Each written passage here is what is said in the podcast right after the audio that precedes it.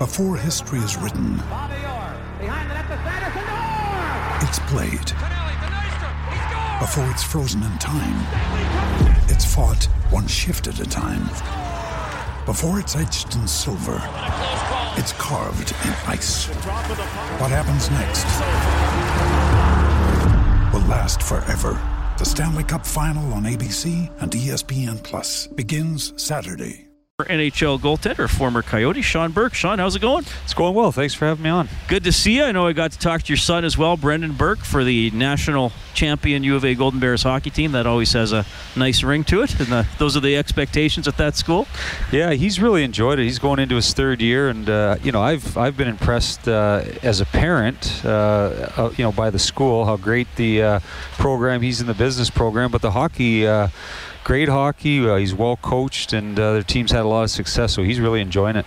You know, usually in intermissions, I talk with Rob Brown, who uh, you would have played against, and maybe with for a little bit, or no? I, I never played just against. Yeah, just against Brownie, and he used to rub it in every time Mario Lemieux gave him a little tap in at the side of the net.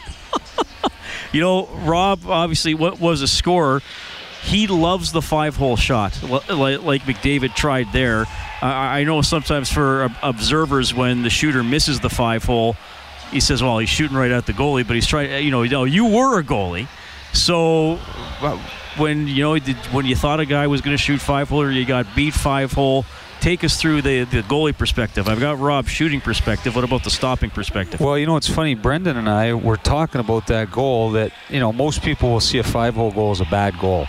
But, you know, on that play, Antti Raanta, I mean, he's he's being patient. And there's very few guys, obviously, with the skill of Connor McDavid that can wait out a goalie like that and still make that shot. And and so you know it, it's not you're never happy as a goalie when the puck goes through you. Those are shots you always think you should have. But there are those occasions when you're playing against a guy like Connor McDavid. And I was comparing it to Mario Lemieux actually that he used to beat me at times with shots that people think they're a bad goal. But he was so patient, and he would outweight you sometimes. And uh, and you know, again, you're never happy with it, but there are those players that can make that play.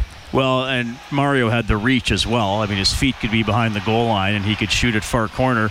And I, this is by no means a, a comparison between the two players, but I mean, Jesse Puljujarvi's got that big body with the reach, and we saw him break in and swoop around Pouliot against Vancouver, and then he's on the left side, but he hits the far post, right? Because he can get that stick so far out there. Yeah, he had a really. I was here the other night too, and uh, that's you know one of the better games I've seen him play. It's preseason, and you, and you never want to get too excited, but he looks like a guy that's come back from a good summer. He's stronger.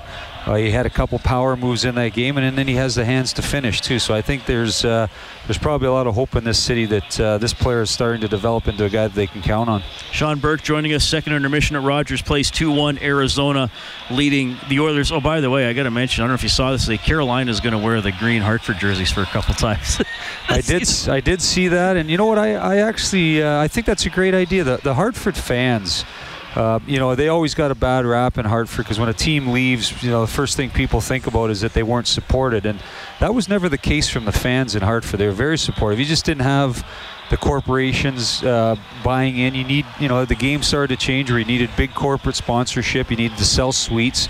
And it just wasn't an area at that time that could do that. But as far as the fans go, they've always been loyal. They've kept that sort of going. It's almost cultish now. And, uh, and one of the, the, the, best logos I think that uh, is no longer in the league. So it'll be fun to see them wear that jersey for a couple games. Uh, Mikko Koskinen obviously in goal for the Oilers, trying to, to, to bounce back. tough first start, uh, okay against Winnipeg. I mean they scored from some position A areas. The first one obviously uh, got through him tonight, but it looks like he's kind of settled down a little bit since then. He's going from the you know a different game in the KHL, different ice surface, now trying to figure out the angles and the pace of the NHL game.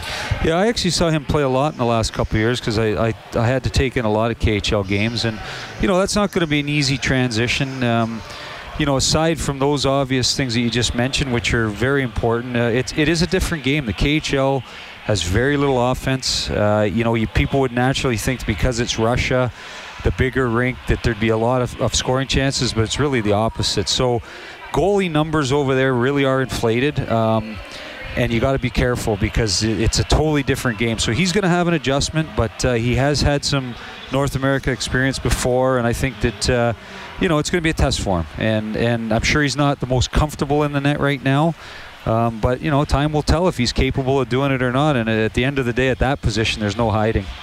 Sean, it's always great to see you, and uh, you know we always see you at a few games when you're in town uh, watching Brendan and the Golden Bears as well. So thanks for stopping by. Yeah, my pleasure, Reed. Anytime. That is Sean.